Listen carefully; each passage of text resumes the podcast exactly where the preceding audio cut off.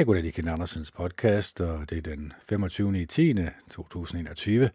Klokken er 19.56, og det er mandag. Og i dag skal vi øh, tale om nærhed. Og især, de kommer jo her, den her øvelse fra Kærlighedens Alkemi, bogen her. Øh, del nummer et, den hedder Hindringer for nærhed. Øh, vi kan ligesom lige, jeg kan lige læse den her op, så kan vi lige tage den derfra. Øh, mange af os frygter den kærlighed, vi har behov for. Skal vi lige tage den en gang til. Mange af os frygter den kærlighed, vi har behov for. Denne frygt, som har rod i barndomsår, dukker op i partnerskaber, som hindrer, eller, den skal vi have igen, det er da utroligt, jeg kan læse i dag. Mange af os frygter den kærlighed, vi har behov for.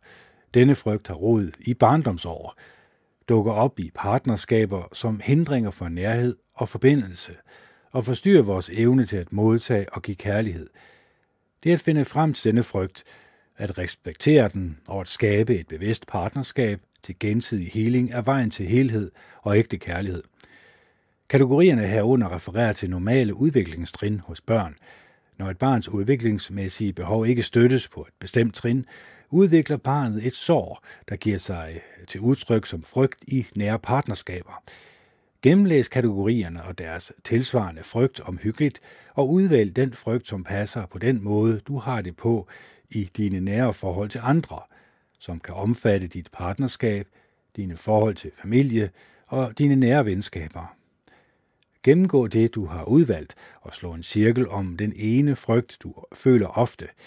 Dit valg vil vise, hvordan du måske er blevet såret i barndommen, og pege på, hvad der må ændres, for at helingen kan begynde. Så øh, det er jo ikke, som jeg selv har sagt mange gange før, det er ikke en bog, man skal gå i gang med, hvis man ikke ønsker at lære sig selv at kende, og især de steder, hvor det gør lidt ondt jo. Øh, for det er jo klart, at finder man ud af, hvor den her frygt den stammer fra, det står der jo faktisk direkte her til at starte med. Mange af os frygter den kærlighed, vi har behov for. Mange af os frygter den kærlighed, vi har behov for. Det virker lidt underligt, gør det ikke at sige det. Men er der noget rigtigt i det? Se, det har de her to, som har forsket rigtig meget i det, og har haft øh, mange, mange tusind, nærmest 10.000 mennesker øh, igennem deres øh, parterapi-sessioner, har fundet ud af, at mange mennesker frygter kærligheden. Hvordan kan man frygte kærligheden egentlig? Fordi kærligheden er da en god fornemmelse. Det er da godt og rart at blive elsket, er det ikke? Det er da godt og rart at have andre mennesker, som tænker på en, og som har omsorg for en, og som ønsker det bedste for en. Altså andre mennesker, der viser en kærlighed, det, burde da egentlig være øh, det, som vi alle sammen søger efter. Men det er det jo så ikke her. Øh, og noget, der forhindrer os, det er jo mange gange det, som er i barndommen. Og det er det, som vi kommer ind på nu her. Der er nogle ting her, som vi skal være opmærksom på. Og det er jo klart, øh, det er ikke for, at jeg siger, at det er en nem time, vi skal igennem. Men det er nok en meget, meget vigtig time, øh, vi skal igennem her i den her podcast, fordi det er næsten helt sikker på, at alle vil få noget ud af de her sider. Øh, alle vil på et eller andet tidspunkt føle sig ramt. Og det er jo så, når man så føler sig ramt, at man, at man så enten kan trække sig væk, eller man kan sige, her er noget, jeg skal arbejde på. Her er noget, som forhindrer mig i at øh, modtage kærlighed fra andre mennesker, og også afgive kærlighed til andre mennesker. Så øh, jeg synes, vi skal fortsætte, og så må vi se, hvor det bringer os hen. Så jeg skifter lige ramme her. Vi tager bare den der ramme, det er så lige meget. Nummer et, øh, tilknytning.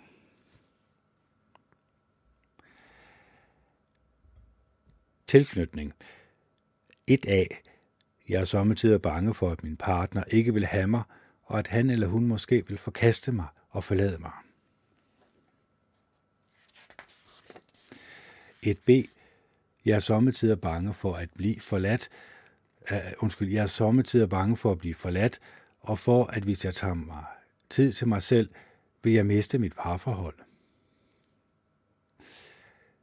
Nummer 2. Udforskning. 2a. Jeg er sommetider bange for at blive kvalt, opslugt eller ydmyget af min partner. 2b. Jeg bliver sommetider bange, når min partner er upålidelig, når han eller hun sommetider er der for mig, og sommetider ikke er der for mig. Nummer 3. Identitet. 3a. Jeg er sommetider bange for at blive skældt ud, for at være den, jeg er, og miste min partners kærlighed. 3b. Jeg er sommetider bange for, at hvis jeg giver efter for min partner, vil jeg blive usynlig og miste hans eller hendes kærlighed. Punkt nummer 4. Dygtighed. 4a. Jeg frygter sommetider at blive opfattet som en fiasko, og jeg er nødt til at bevise min værd for ikke at risikere at miste min partners billigelse og kærlighed. 4b. Jeg er sommetider bange for, at hvis jeg bliver opfattet som aggressiv, succesfuld, dygtig og stærk, vil jeg måske miste min partners kærlighed og accept. Punkt nummer 5. Interesse. 5a. Jeg er sommetider bange for, at min partner ikke opfatter mig som en lige mand og skråstreg, eller ikke kan lide mig og ikke ønsker at være sammen med mig. 5b. Jeg er samtidig bange for, at hvis jeg viser min partner, at jeg har behov og giver udtryk for dem, vil han eller hun udelukke mig. Punkt nummer 6. Nærhed. 6a. Jeg er samtidig bange for, at min partner ønsker at styre mig, og jeg ikke vil have frihed til at give udtryk for mig selv, uden at blive kritiseret. 6b. Jeg er samtidig bange for, at jeg ikke får min partners billigelse, fordi jeg er anderledes end ham, skråstrej hende og andre mennesker. Og det er selvfølgelig klart, der skal man jo ligesom vælge her. Så vidt jeg kan forstå, så er det jo egentlig, hvad der passer bedst på en. Det er derfor, at der, der bliver sagt 1A og 1B, eller 6A eller 6B. Hvis du valgte 1B, og hvis du valgte et A, kommer nok her. Øh, ja, det kommer sådan set her lige præcis. Øh, det hele det kommer sådan set her, ja, øh, bagefter. Men, men det er ligesom, man skal huske på de her spørgsmål, og så skal man ligesom tænke dybere over, hvor er det, man egentlig passer hen her. Så kommer vi til del nummer to, vejen til nærhed. Dette afsnit vil hjælpe dig til at finde ud af, hvordan du kan bevæge dig fra frygt til udvikling og healing ved at bestemme følgende. Dine sår i forbindelse med forhold til andre. Dine forsvarsværker i forbindelse med forhold til andre. Din karakterstruktur. Din udviklingsudfordring i forbindelse med forhold til andre. Din partners profil.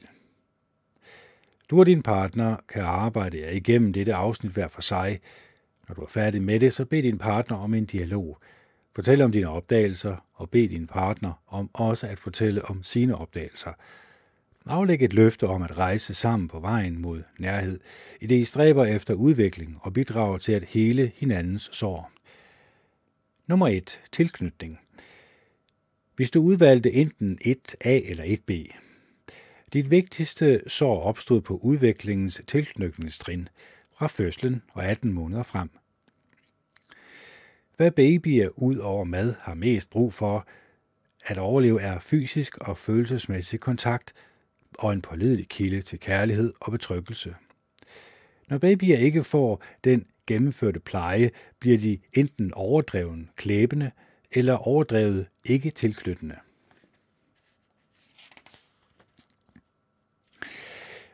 Så det er jo, nu går vi jo helt i barndom her. Hvis du udvalgte enten 1A eller 1B, så, og det var jo, nu kan vi lige tage en gentagelse her. Jeg er sommetider bange for, at min partner ikke vil have mig, og at han eller hun måske vil forkaste mig og forlade mig. Eller B1b. Jeg er sommetider bange for at blive forladt, og for at hvis jeg tager mig tid til mig selv, vil jeg miste mit parforhold. Så det er det her med tilknytning. Og der er det jo meget vigtigt, at vi ligesom tænker lidt dybere over det. Vi ikke bare lige hopper lidt og elegant hen over det her. Man spørger os selv, er det noget, som jeg måske har haft fra min barndom? For enten så bliver man øh, overdreven klæbende eller overdreven ikke tilknyttende. Så der skal man ligesom finde ud af, hvilken kategori man, man tilhører. Hvis du udvalgte et af dine sår i forbindelse med forhold til andre, frygt for forkastelse og for jeg-tab ved kontakt med din partner. Dine forsvarsværker i forbindelse med forhold til andre, en, der undgår. Du er tilbøjelig til at være ikke tilknyttet og undgå social interaktion. Som en, der undgår, frygter du sandsynligvis for mange følelser og kaos, og tror, at kontakt vil føre til afvisning. Dette kan skyldes utilstrækkelig omsorg i tilknytningsalderen fra fødslen og 18 måneder frem. Du kan føle det, som om du ikke har nogen ret til at være til, og så trække dig tilbage og indlade dig på tvangsbetonet tænkning for at tage vare på dine behov. En, der undgår eller er ikke tilknyttet, vil tro, jeg bliver såret, hvis jeg begynder at have kontakt med dig. Din karakterstruktur. En, der minimerer. Du er tilbøjelig til at holde dine følelser indeni, til at hæmme almindelig udtryksfuldhed over for andre og til at nedvurdere udtryksfuldhed hos dig selv og andre. Det er en udviklingsudfordring i forbindelse med forhold til andre. Ikke tilknyttede voksne må lære at påberåbe sig deres ret til at være til og opretholde forbindelse, især med deres partner, ved at indlede følelsesmæssig og fysisk kontakt, ved at udtrykke følelser og ved at øge kropsbevidstheden og den sansemæssige kontakt med omgivelserne. Din partners profil. En, der klæber. Så øh, her tror jeg da nok, der er noget, som vi måske alle sammen øh, mere eller mindre kan ikke genkende til. Jeg siger ikke, at det har været sådan øh, for mit vedkommende øh, 100%, men der er nok nogle ting her, som jeg også kan genkende til og som jeg også tror, at I derude kan genkende til.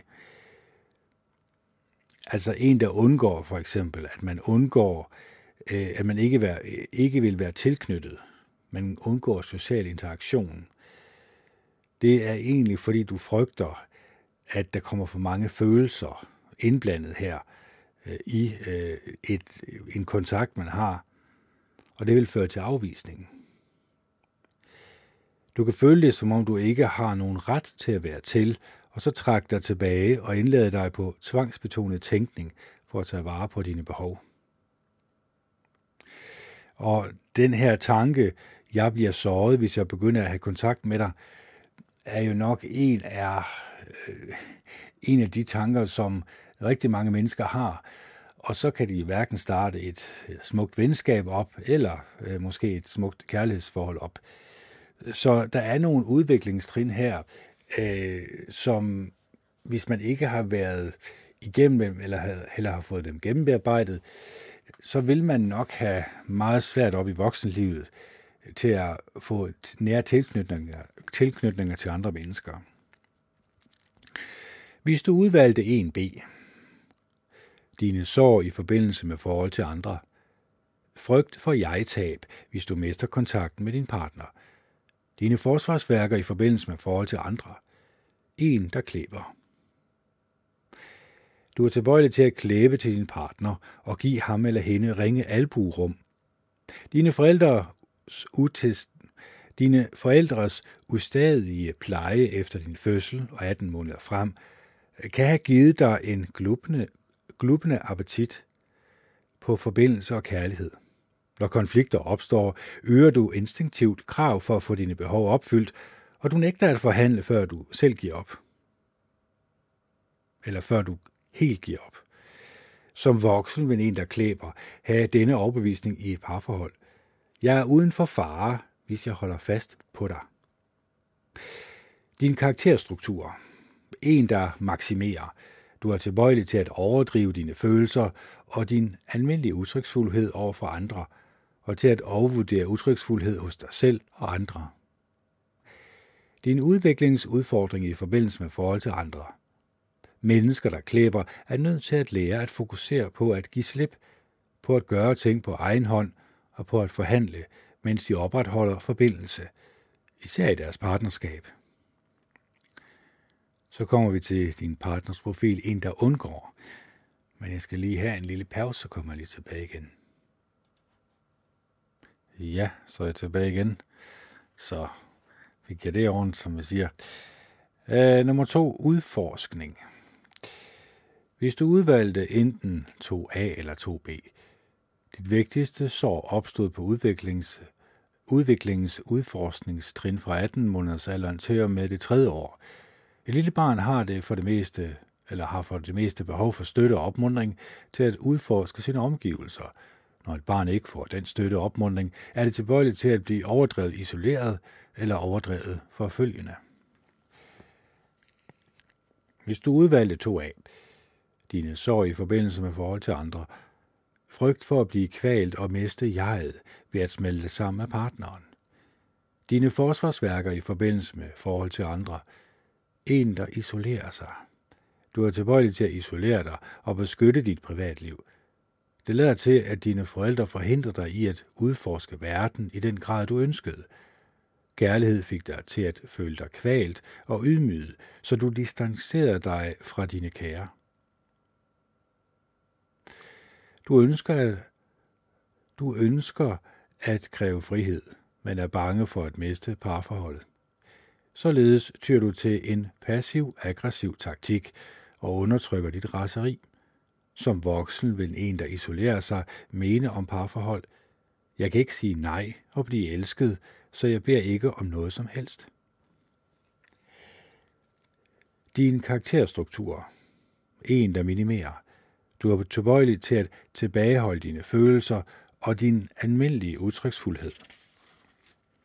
Udtryksfuldhed over for andre, og til at nedvurdere udtryksfuldhed hos dig selv og andre – det er en udviklingsudforskning i forbindelse med forhold til andre.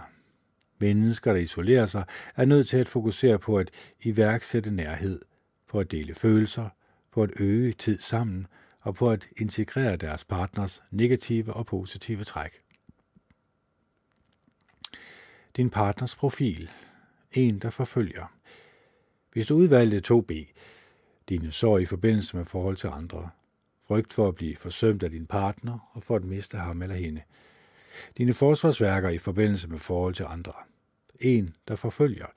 Du er tilbøjelig til at forfølge din partner, til at invadere hans eller hendes privatliv og til at handle afhængig. Såret af omsorgsgivere, som ikke altid var der, når du vendte tilbage fra udforskningerne, sætter du lighedstegn mellem uafhængighed og det at blive forladt. Du mener måske, at du ikke kan regne med nogen, når du har brug for støtte. Du opfatter din partner som fjern og selvoptaget og giver måske hyppigt udtryk for klager, kritik og frygt, når du står over for konflikter. Du forfølger, men trækker dig så tilbage. En forfølger vil have denne overbevisning. Hvis jeg handler uafhængigt, vil du forlade mig. Din karakterstruktur. En, der maksimerer.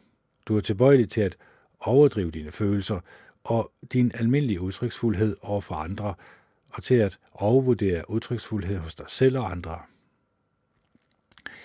Din udviklingsudforskning i forbindelse med forhold til andre.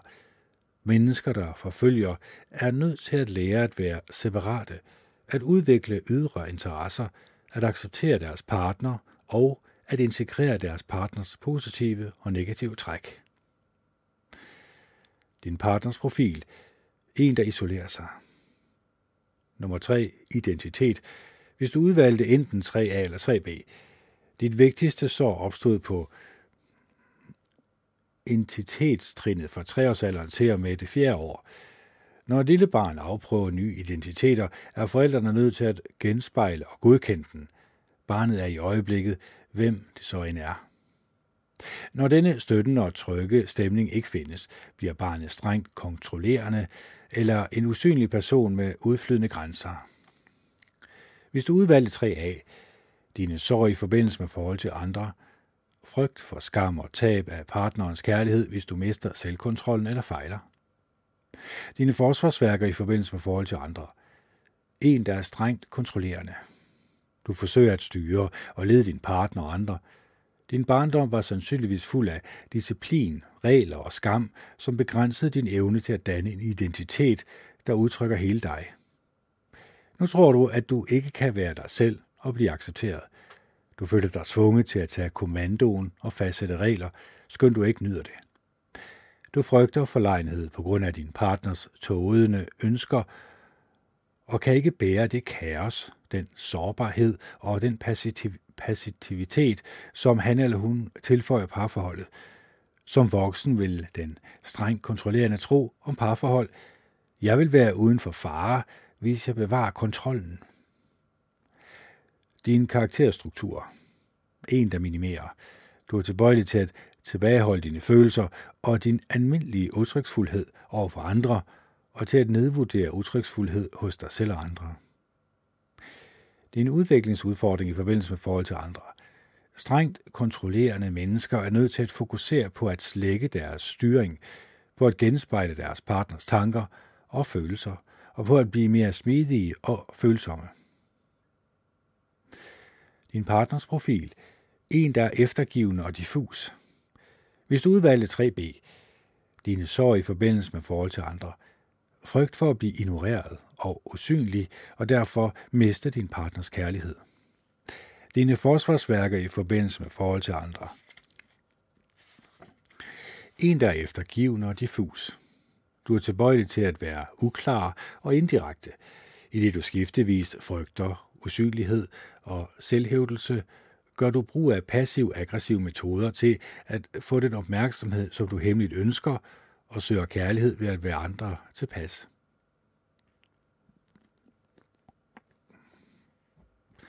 Du er vred over din partners styring af parforholdet, men du formår ikke at komme med forslag. Du overdriver dine følelser på en udfordrende måde og bliver derpå selvudslættende og eftergivende. Det usynlige menneske med udflydende grænser vil have denne overbevisning som voksen. Jeg vil blive elsket, hvis jeg er andre tilpas. Din karakterstruktur. En, der maksimerer. Du er tilbøjelig til at overdrive dine følelser og din almindelige udtryksfuldhed, og til at overvurdere udtryksfuldhed hos dig selv og andre. Din udviklingsudfordring i forbindelse med forhold til andre. Mennesker med udflydende grænser er nødt til at lære at hævde sig selv, at sætte grænser for sig selv og at respektere andres grænser, især i deres partnerskab. Og så kan man sige, at jeg tager jo alle dem her nu, og så gennemgår jeg dem bagefter, fordi jeg synes, det er vigtigt, at vi lige får dem alle sammen gennemgået. Så det kan godt være, at øh, der går lidt mere end en time. Nu skal jeg lige se, hvor langt er vi egentlig. Øhm, ja, okay. Så der er lige, hvad er der, to, fire, fem sider eller sådan noget. F- nummer 4. Dygtighed. Hvis du udvalgte enten 4A eller 4B, og det vil sige, så kan man nok næsten regne ud, det var jo øh, hvad, der passede mest på en, man skulle øh, tage her. Hvis du udvalgte enten 4A eller 4B, dit vigtigste sår opstod på udviklings, øh, udviklingens kompetencegivende trin fra 4-årsalderen til og med det 7. år. På dette trin har et barn behov for vedvarende pleje, plus varm og gennemført ros for sine bestræbelser på at mestre nye færdigheder – når denne ros ikke viser sig, bliver barnet enten overdrevet konkurrencemindet eller overdrevet kompromislø, undskyld, kompromissøgende. Kompromissøgende, ja.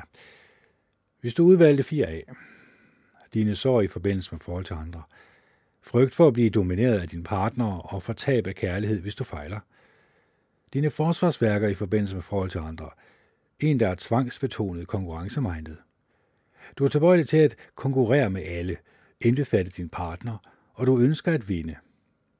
Dine omsorgsgiver stillede sandsynligvis større forventninger til dig, end du var forberedt på at klare. De fik dig til at føle, at du var nødt til at være perfekt, og du blev bange for, at fiasko ville resultere i tab af al kærlighed. Du konkurrerer med din partner, men deres svage og manipulerende taktik fungerer, undskyld, frustrerer dig umodeligt. Du nedkæmper dem skånselsløst og får så skyldfølelse over det. Det overdrevet konkurrencemindede barn udvikler som voksen denne opvisning om parforholdet. Jeg vil blive elsket, hvis jeg er den bedste. Karakterstruktur. En, der minimerer. Du er tilbøjelig til at tilbageholde dine følelser og din almindelige udtryksfuldhed over for andre, og til at nedvurdere udtryksfuldhed hos dig selv og andre. Din udviklingsudfordring i forbindelse med forhold til andre. Konkurrencemindede mennesker er nødt til at fokusere på at acceptere deres dygtighed og blive samarbejdsvillige og på at genspejle og godkende deres partners bestræbelser. Din partners profil. En, der er manipulerende og kompromissøgende. Hvis du udvalgte 4b. Dine sår i forbindelse med forhold til andre. Frygt for at være aggressiv og magtfuld, fordi det at indlade dig på rivalisering vil føre til tab af din partners billigelse. Dine forsvarsværker i forbindelse med forhold til andre. En, der er manipulerende og kompromissøgende. Du er tilbøjelig til at nedvurdere dig selv, til at tilbageholde dine følelser og til at indgå kompromiser. Du tror måske, at din partner aldrig er tilfreds og ikke respekterer dine bidrag til parforholdet – det er svært at få den respekt, du ønsker, fordi du naturligt tillægger dig en kompromissøgende rolle, i det du tror, at godhed og samarbejde fører til kærlighed. Din partners mere aggressive natur får dig til at føle dig hjælpeløs og fortrydelig, så du tyr til manipulation for at få dine behov opfyldt. Det overdrevet kompromissøgende barn har som voksen denne overbevisning, jeg vil blive elsket, hvis jeg er god og samarbejdsvillig din karakterstruktur. En, der maksimerer. Du er tilbøjelig til at overdrive dine følelser og din almindelige udtryksfuldhed, og til at overvurdere udtryksfuldhed hos dig selv og andre. Din udviklingsudfordring i forbindelse med forhold til andre. Kompromissøgende er nødt til at lære at være direkte, at udtrykke styrke, at udvikle dygtighed og at rose deres partners succes. Din partners profil. En, der er tvangsbetonet øh, konkurrencemindet. Nummer 5. Interesse. Hvis du udvalgte enten 5A eller 5B, dit vigtigste står opstået på interessetrinnet fra 7-årsalderen til med det 12. år. Det ældste barn har behov for klogskab og vejledning fra forældre, men også for plads og tid til at integrere forbindelsen med sine jævnaldrende – hvis det ikke sker, har barnet enten i overdreven grad blevet enegænger eller omsorgsgiver. Hvis du udvalgte 5A, dine sår i forbindelse forhold til andre. Du frygter at blive forkastet af din partner og udelukket af dine jævnaldrende. Dine forsvarsværker i forbindelse med forhold til andre. En enegænger eller en enegænger. Du er tilbøjelig til at trække dig tilbage, og til, når du bliver såret, at nægte at drage omsorg for andre – og du er tilbøjelig til at udelukke andre. Det kan være, at du tror, at du virkelig er uelskelig og frygter den kval, som nærhed vil vække. Din partner opsøger dig imidlertid at prøve på at trække ind i din ensomme verden. Det kan være, at du undgår dem og afviser deres kontaktforsøg. Men du er nødt til at konfrontere dig med smerten ved selvexcellering for at slippe for nedtrykthed og ensomhed. Som voksen har enegængere denne opbevisning om parforhold, jeg vil blive såret, hvis jeg prøver på at være for nær. Din karakterstruktur. En, der minimerer. Du er tilbøjelig til at tilbageholde dine følelser og din almindelige udtryksfuldhed over for andre, og til at nedvurdere udtryksfuldhed hos dig selv og andre. Din udviklingsudfordring i forbindelse med forhold til andre. Enegængere er nødt til at lære at blive vidtfarende, øh, at få venner af samme køn – og at nyde socialt samvær ved at dele følelser og tanker med andre, især deres partner. Din partners profil. En selvopoffrende omsorgsgiver. Hvis du udvalgte 5b, dine sår i forbindelse med forhold til andre. Du frygter forkastelse eller udelukkelse, hvis du giver udtryk for dine behov. Dine forsvarsværker i forbindelse med forhold til andre. En selvopoffrende omsorgsgiver – du er tilbøjelig til at tjene andre og opfylde deres behov, mens du fornægter og ser bort fra dine egne. Kære, som afviser dine udtryk for interesse, sårer dig. Du oplever stadig at være sammen med partnere, som udelukker dig fra den væsentlige del af deres liv, og som ikke gengælder din kærlighed. Dette fører til fortrydelighed og nedtrykthed, efterhånden som du kæmper for at opfylde deres behov. Omsorgsgiveren mener, jeg vil blive elsket, hvis jeg opfylder dine behov. Din karakterstruktur. En, der maksimerer. Du er tilbøjelig til at overdrive dine følelser og din almindelige udtryksfuldhed over for andre, og til at overvurdere udtryksfuldhed hos dig selv og andre. Din udviklingsudfordring i forbindelse med forhold til andre. Omsorgsgiver er nødt til at lære at udtrykke deres behov over for partner og andre, at udøve selvomsorg, at respektere deres partners private områder og at tage sig tid til at være alene. Din partners profil en enegænger. Nummer 6. Nærhed. Hvis du udvalgte enten 6A eller 6B, dit vigtigste så opstod på nærhedstrinet fra 12-årsalderen til med det 14. år. Teenager har behov for at være omgivet af en familie, hvor man jævnligt deler følelser og tanker, og hvor kommunikation er naturlig. Når dette ikke er tilfældet, kan teenager enten blive en oprører eller en konformatist eller konformist. Hvis du udvalgte 6A, din, dine sorg i forbindelse med forhold til andre, frygt for at miste personlig frihed og for at blive styret af din partner og andre. Dine forsvarsværker i forbindelse med forhold til andre. En oprører.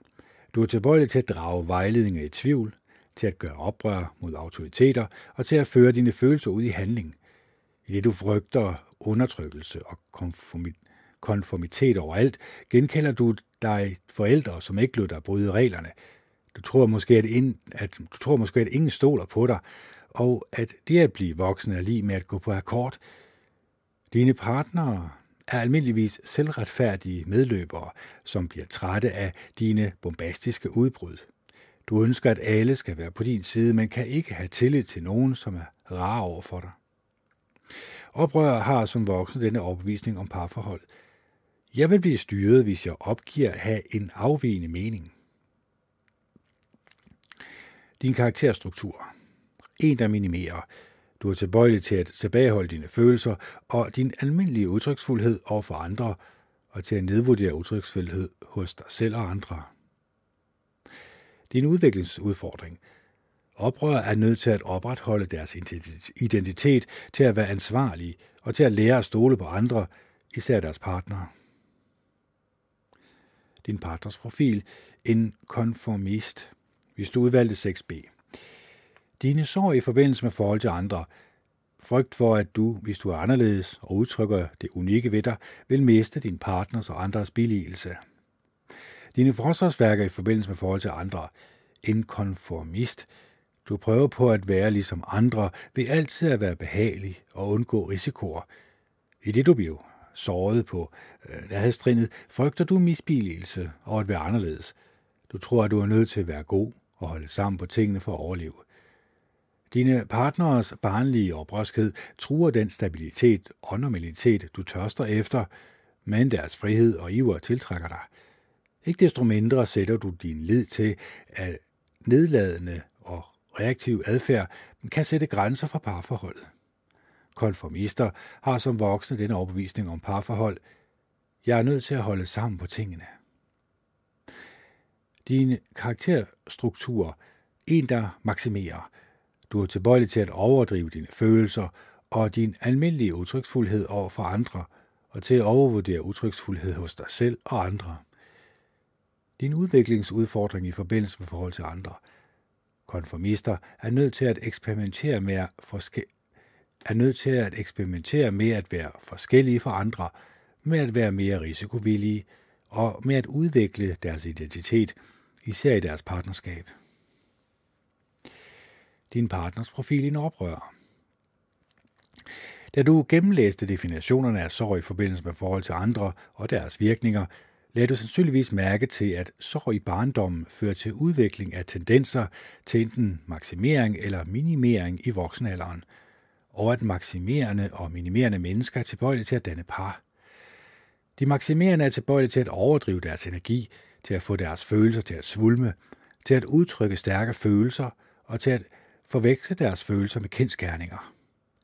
Når man spørger maksimerende om, hvad de tænker, vil de fortælle en, hvad de føler. De minimerende er tilbøjelige til at formindske deres energi ved at tilbageholde deres følelser og kun vise dem i ringe grad. De er hovedsageligt interesseret i kendskærninger frem for følelser. Når man spørger minimerende om, hvad de føler, vil de fortælle en, hvad de tænker. Både maksimering og minimering er overlevelsestaktikker, som er blevet vanemæssige. Alle har bestanddele af både maksimering og minimering i sig, eftersom det at tilbageholde energi og det at udtrykke energi udadtil er naturlige former for forsvar. Tidlig i livet bliver enten maksimering eller minimering fremherskende og vanemæssige, fordi det er virkningsfuldt med hensyn til at skabe en følelse af tryghed.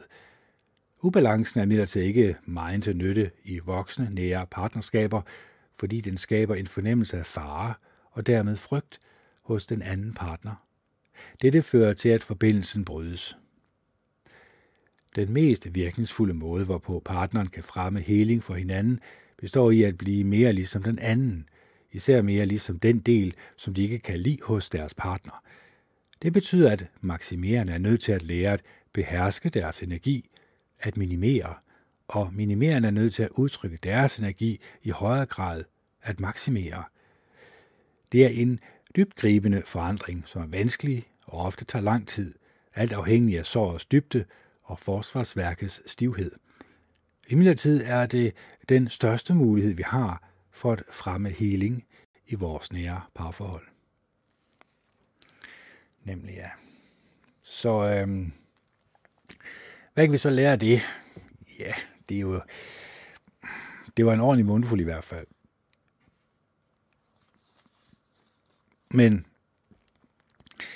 det er jo klart, at når jeg læser det her igennem, og prøver ligesom at øh, finde ting hos mig selv, hvor det rammer, jamen så kan jeg jo egentlig godt se, at det egentlig rammer mig lidt nogle steder, og andre steder ikke. Nogle steder har jeg lidt af det, og nogle steder har jeg lidt af det andet. Så det tror jeg nok også, jeg ved det selvfølgelig ikke, men jeg tror selvfølgelig også, at I derude også kan fornemme, at der er nogle steder, hvor I øh, også føler, at det går for tæt på, og det er nok fordi, at det lige præcis er der, øh, hvor der er noget, man kan arbejde på.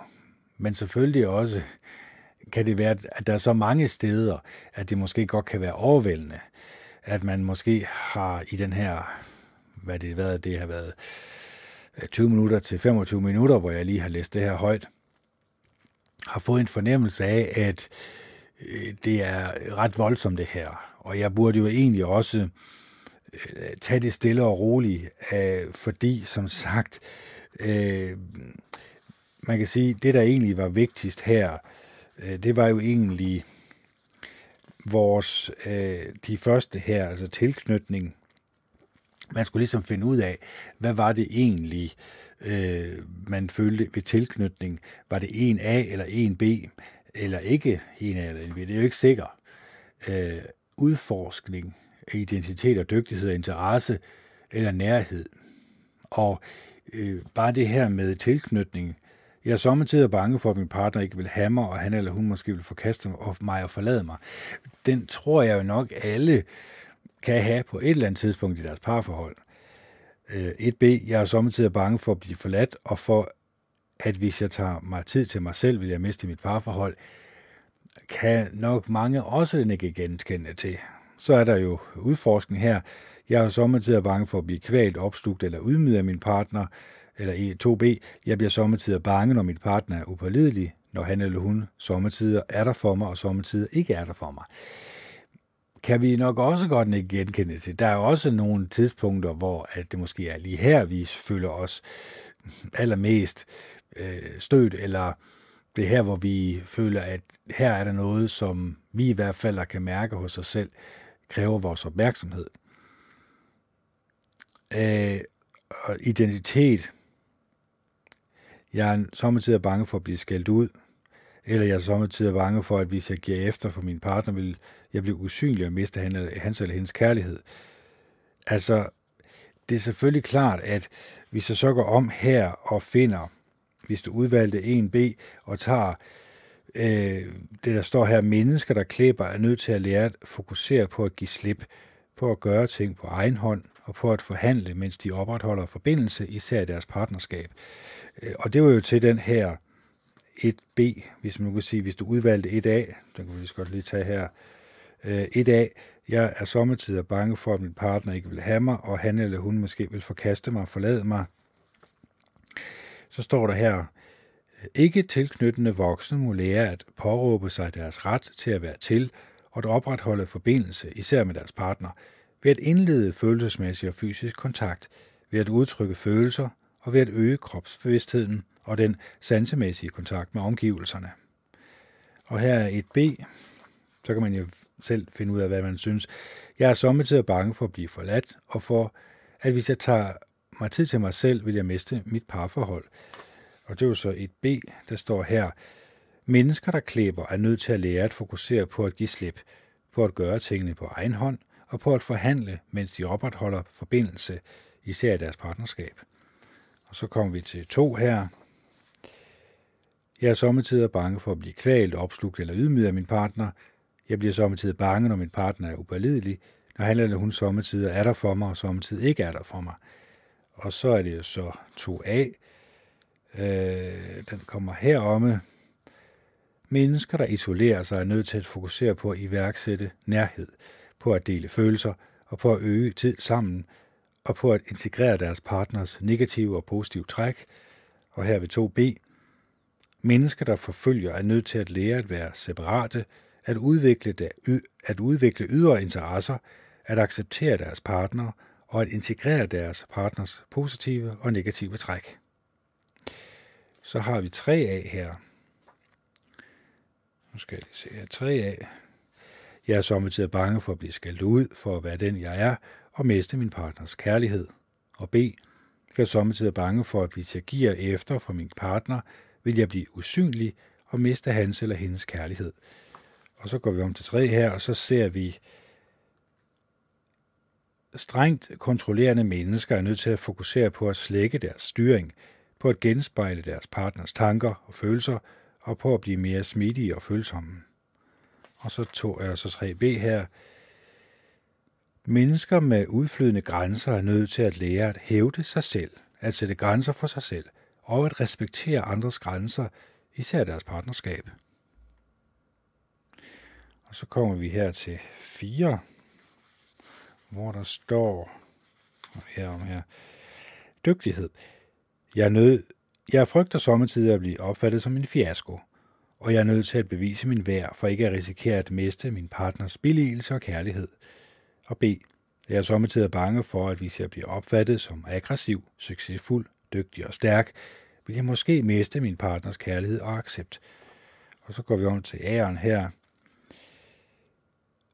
Konkurrencemindede mennesker er nødt til at fokusere på at acceptere deres dygtighed og blive samarbejdsvillige og på at genspejle og godkende deres partners bestræbelser. Og B. Kompromissøgende er nødt til at lære at være direkte, at udtrykke styrke, at udvikle dygtighed og at rose deres partners succes. Så kommer vi til nummer 5. 5a. Interesse. Jeg er samtidig bange for, at min partner ikke opfatter mig som en ligemand og, skråstreg, eller ikke kan lide mig og ikke ønsker at være sammen med mig. Og B. Jeg er samtidig bange for, at hvis jeg viser min partner, at jeg har behov og giver udtryk for dem, vil han eller hun udelukke mig. Så det var så 5. Den kommer så her.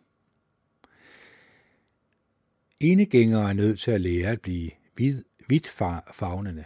Enegængere er nødt til at lære at blive vidtfavnende, at få venner af samme køn og at nyde socialt samvær ved at dele følelser og tanker med andre, især deres partner. Og B.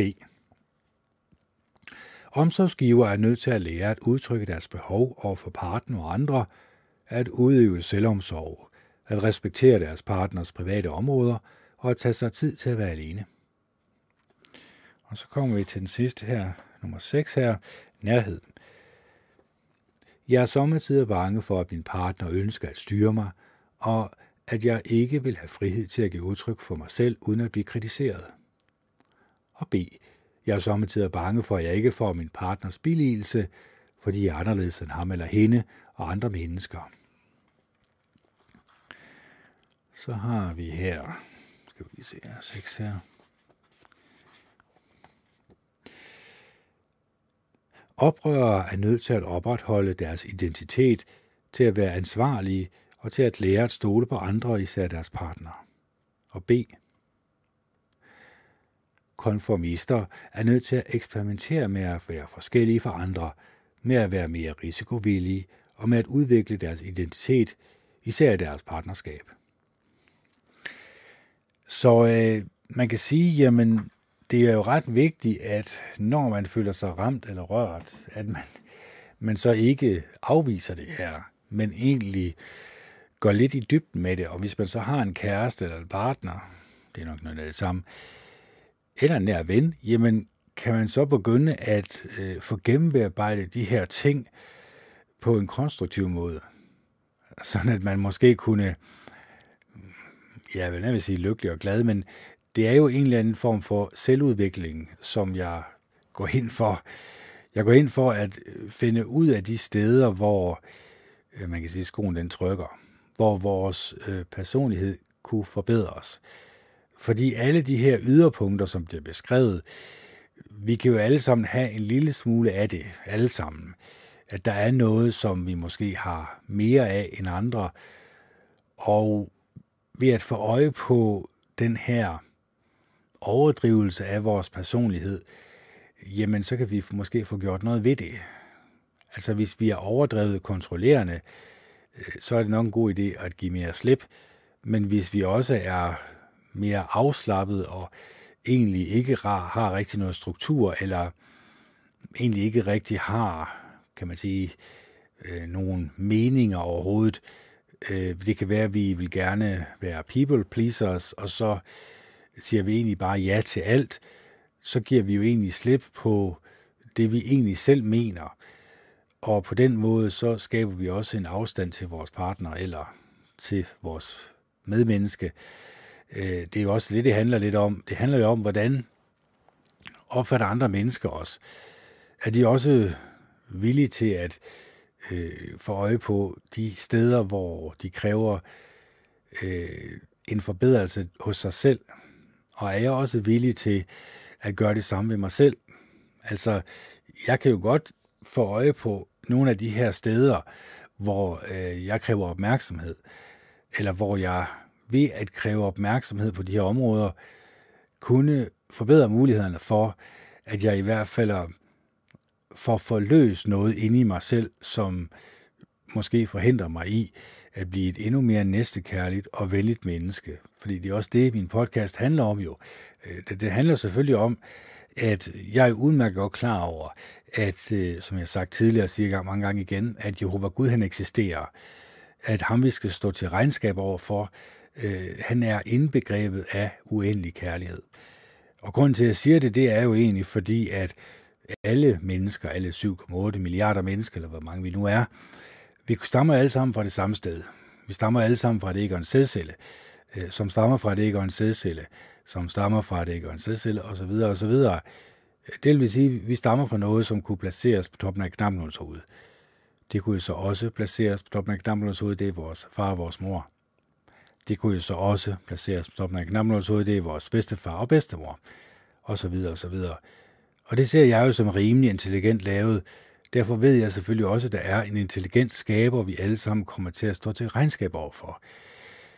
Hans navn er Jehova Gud den Almægtige. Ham kan alle mennesker bede til, og man kan selvfølgelig, øh, det ser han jo gerne, at man afslutter bønden med Jesu Kristi navn, så man godkender det enorme offer, øh, som Jesus Kristus han bragte. Og det er jo også der igennem, vi får opstandelsen. Fordi når vi dør, jamen så får vi jo alle sammen en opstandelse. Vi vågner op i den nye verden, så at sige. Og alt efter, hvad for nogle mennesker vi nu var, alt efter hvilken placering får vi i den nye verden. Og øh, jeg ved ikke med jer, men øh, jeg kunne godt tænke mig at blive placeret blandt mennesker, som er næstekærlige, gode og rare mennesker ja, så må jeg jo nødvendigvis også være nødt til at opdyrke de her gode og rare og positive egenskaber. Øh, og en af de måder, som forhindrer mennesker i at vise næstekærlighed, det er jo egentlig at indrømme over for sig selv, hvad det er, man putter ind gennem øjnene og ørerne, som er skadeligt for en. Og især som er skadelige øh, for en i Jehova Guds øjne. Altså sådan, som han ser på det. Der står i salme 11.5, at øh, en hver, som elsker vold, ham hader hans sjæl, altså Jehova Gud. Han bryder sig ikke om mennesker, som elsker vold. Jamen, hvad skal det så få os til at tænke? Vi skal holde os fra vold. Det er også fint nok. Vi lader være med at slå på hinanden. Men hvad med fjernsynet?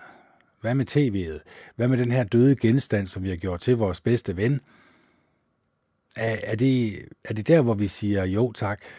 Kan vi godt tillade os at, os at underholde med, og med sådan noget skrald for skraldespanden, som jeg siger med skraldespanden, som jeg definerer som øh, voldelige computerspil og voldelige film, og film, som portrætterer menneskers øh, dårlige egenskaber, som noget, man kan lade sig underholde med, øh, samt de er i sociale medier, Facebook, Twitter, Instagram, og så selvfølgelig også, man kan sige, mainstream media, som konstant fortæller dig løgne om, hvad du skal frygte, og fortæller dig løsning på din frygt.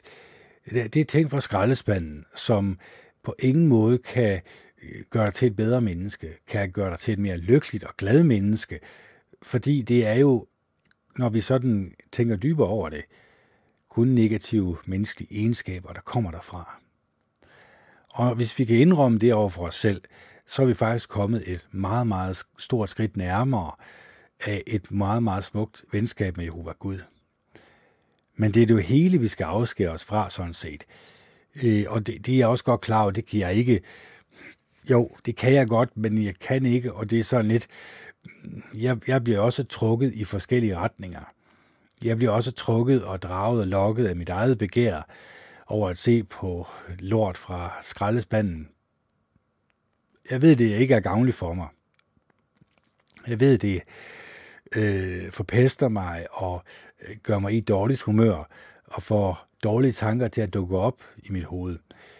Så jeg er udmærket godt klar over, at hvis jeg kunne holde det på lige 0, så ville det være utrolig godt. Men jeg ser også en lille smule Facebook og Twitter og Instagram og alt det lort der, og jeg får også nogle videoer, som på ingen måde virker øh, som næstekærlige øh, videoer. Snart tværtimod mange gange. Jo, der kan der være nogle sjove og interessante videoer, som lige får en til at smile og grine lidt, selvfølgelig. Men, men man skal være klar over, at det er ikke der, hvor livsglæden og lykken kommer fra. Den kommer indenfra. Den kommer jo fra, når vi vælger at sige, jamen, jeg ønsker egentlig at starte med for eksempel meditation.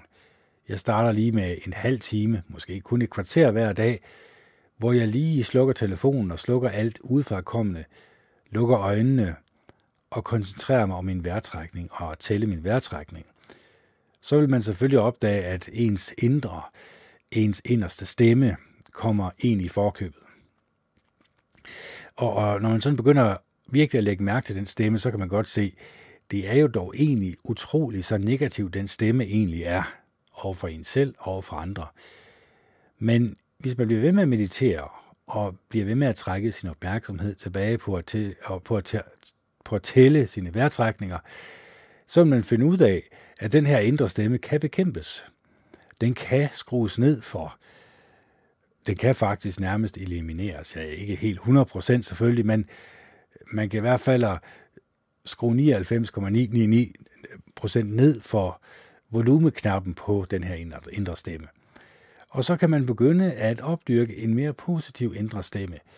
Man kan sige, det jeg lige har læst op den sidste times tid, var jo sådan noget tørt stof, og der var jo selvfølgelig også nogle ting her, som jeg kunne få øje på hos mig selv, som jeg ved, det er ting, jeg skal få gennembearbejdet.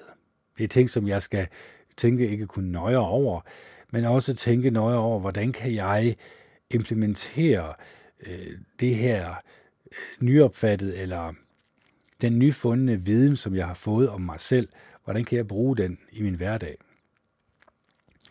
Og gør man det, jamen så viser man selvfølgelig også, Jehova Gud den Almægtige, at man egentlig er et godt og et rart menneske, og som man også ønsker at være fortsat. Øh, fordi hvis vi ser på Bibelen, som egentlig skærer meget hårdt igennem, og siger, at i Noras dage, der så Jehova Gud ned på jorden, og så, at alle menneskers tanker var onde dagen lang. Det, det var jo en ret barsk udtalelse, men det var jo sandt. Altså alle mennesker øh, var kommet væk fra næstekærligheden og venligheden og ydmygheden og mildheden. De viste ikke hinanden ægte kærlighed længere. Snart tværtimod, øh, der viste de en egoistisk form for selviskhed, og de egentlig havde kommet over i en helt modsat boldgade, hvor de egentlig havde udskiftet det onde med det gode, og det gode med det onde. De havde byttet om på tingene. De havde sagt til sig selv, at det var helt i orden og fint at se på mennesker, øh, hvor der skete grusomme ting med. Det, det, skete, det, gjorde, det gjorde ingenting. Og det er den her form for ansvarsfratagelse, som vi alle sammen egentlig øh, er mere eller mindre selv skyld i. Altså, at jeg siger det her højt, det er jo ikke ens betydende med, at jeg gør det, som der bliver sagt, eller som jeg selv siger. Men jeg er godt klar over, at jeg kan jo ikke bare prædike det her, som jeg nu taler om, og så kan I forvente, at jeg ikke gør en indsats over for mig selv. Fordi ellers så er min, min podcast jo meningsløs. Så jeg arbejder jo konstant på mig selv for at finde ud af, jamen, hvor er der nogle steder, som kræver min opmærksomhed. Og så håber jeg selvfølgelig også inderst inde, at min podcast på en eller anden måde kan påvirke jer derude til at gøre det samme. Fordi at øh, du vil jo gerne have, at andre mennesker elsker dig, og synes, du er et godt og et rart menneske. At du er et menneske, som øh, kan skabe solskin omkring dig. At de mennesker, som du møder, øh, har en god og rar oplevelse af dig. Og ønsker man det, jamen så må man jo nødvendigvis gøre en indsats for at finde ud af, hvor man er et ubehageligt menneske, hvor man har nogle ubehagelige personlighedstræk, og så få gjort noget ved dem. Det kan være, at man godt kan lide at sladre om andre. Det kan godt være, at man kan lide at tale nedsættende om andre bag deres ryg. Jamen, det er jo ikke særlig konstruktivt.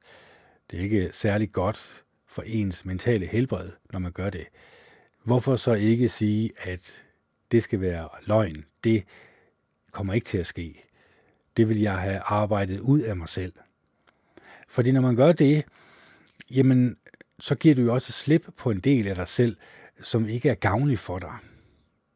Så det er jo det samme som at sige til sig selv, der er nogle steder her, som jeg ved, hvis jeg fik dem gennembearbejdet og givet en slip på, og lod dem fare, og ikke lod dem blive en del af min personlighed længere, så vil det gavne mig.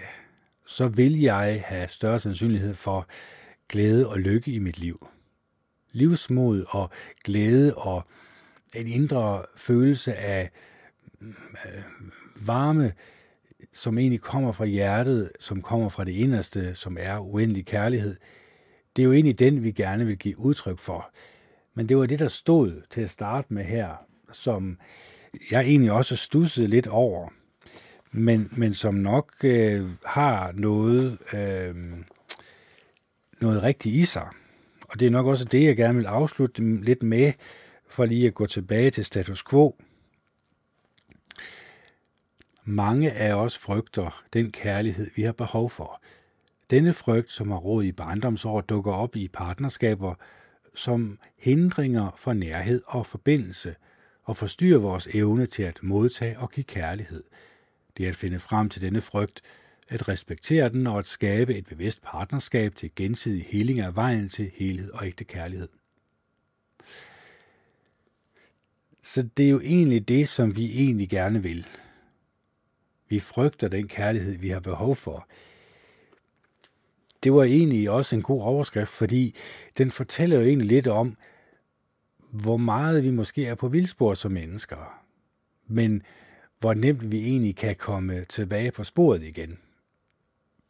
Og det er også det, jeg håber med min podcast, at der i hvert fald var noget her i min podcast, som I kunne bruge til noget. Jeg ved jo, at jeg fik noget ud af det.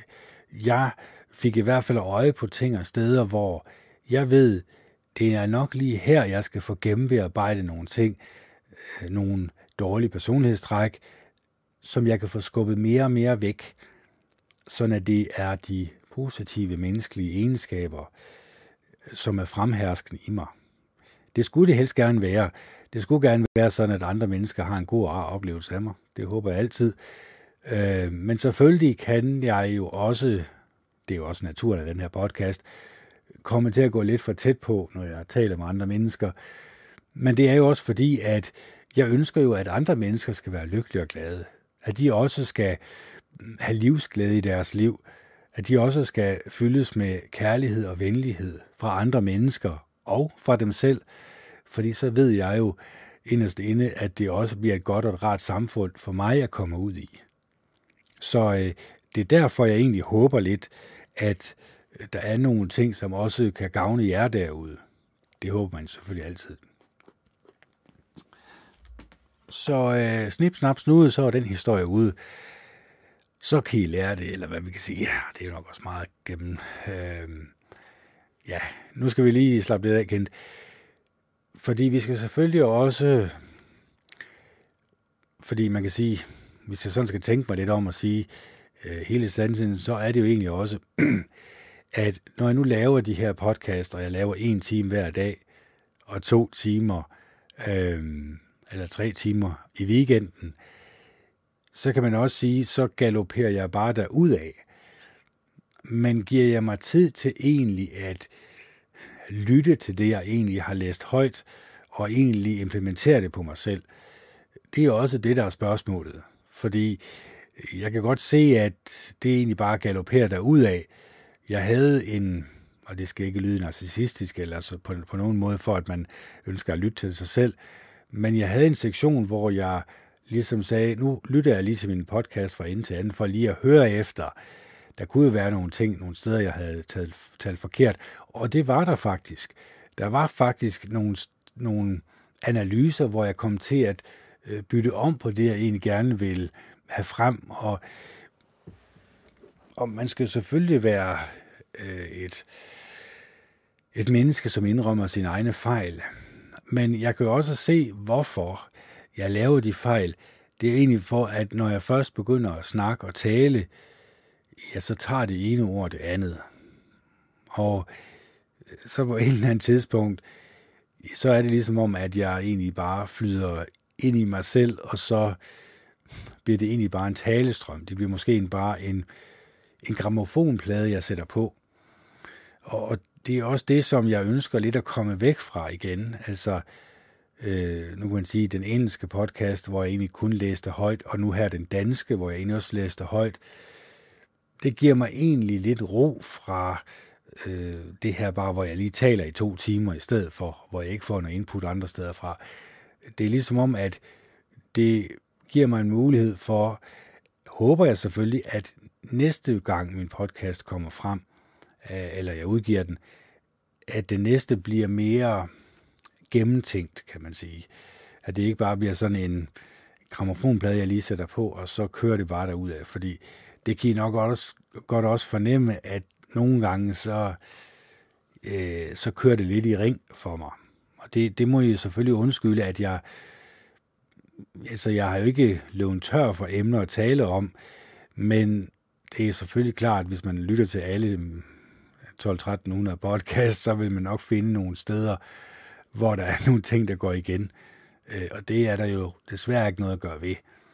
Men jeg håber selvfølgelig, at, at ved at jeg udvikler mig, ved at jeg får øje på de her steder, hvor jeg skal arbejde på mig selv, og så også få arbejdet på de her øh, på personlighedstræk i mig selv, at jeg så kan udvikle mig til et, et stadie, hvor jeg får et endnu tættere forhold til Jehova Gud, og hvor man kan sige, at jeg får et endnu tættere forhold til mig selv, sådan at jeg er, hvad kan man sige, at jeg er i kontakt med min inderste kerne, som er uendelig kærlighed, fordi det ønsker jeg selvfølgelig også, at I skal være.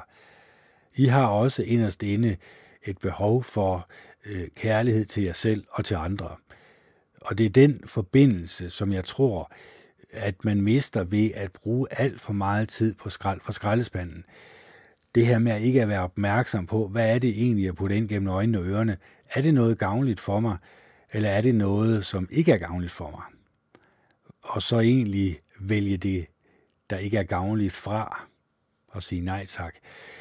Det er i hvert fald det råd, jeg kan give, og så selvfølgelig evnen til at sige nej, fordi jeg har også snakket meget om, at man skal vælge sine venner med omhu, og dårligt selskab ødelægger gode vaner og alt det her. Man skal selvfølgelig være opmærksom på, at mennesker, som ikke er i gang med en selvudvikling, ikke er i gang med at tage afstand fra skrald fra skraldespanden, er jo stadigvæk påvirket af skraldespanden. Så hvis man bliver nære venner med dem, kan man jo risikere, fordi så vil man jo sige, jamen jeg, så kan jeg jo trække vedkommende væk fra skraldespanden. Men det er jo ikke min opgave at trække folk væk fra skraldespanden. Jeg kan gøre opmærksom på skraldespanden. Jeg kan sige, at det er nok ikke særlig godt og gavnligt øh, for dig, at du bliver ved med at spise af det, men det er op til dig selv. Du finder selv ud af, når der er gået nogle år, om det har været noget, der har gavnet dig, om det har noget, der har gjort dig i bedre humør, om, om livsglæden og lykken er blevet større og stærkere for hver dag, der går, eller det modsatte er sket. Og det er jo det, som jeg siger, at jeg kan i hvert fald for mit eget vedkommende sige, at det modsatte sker, hvis jeg bliver ved med at kigge i skraldespanden. Så derfor, vær meget selektiv med, hvad jeg putter ind gennem øjnene og ørerne.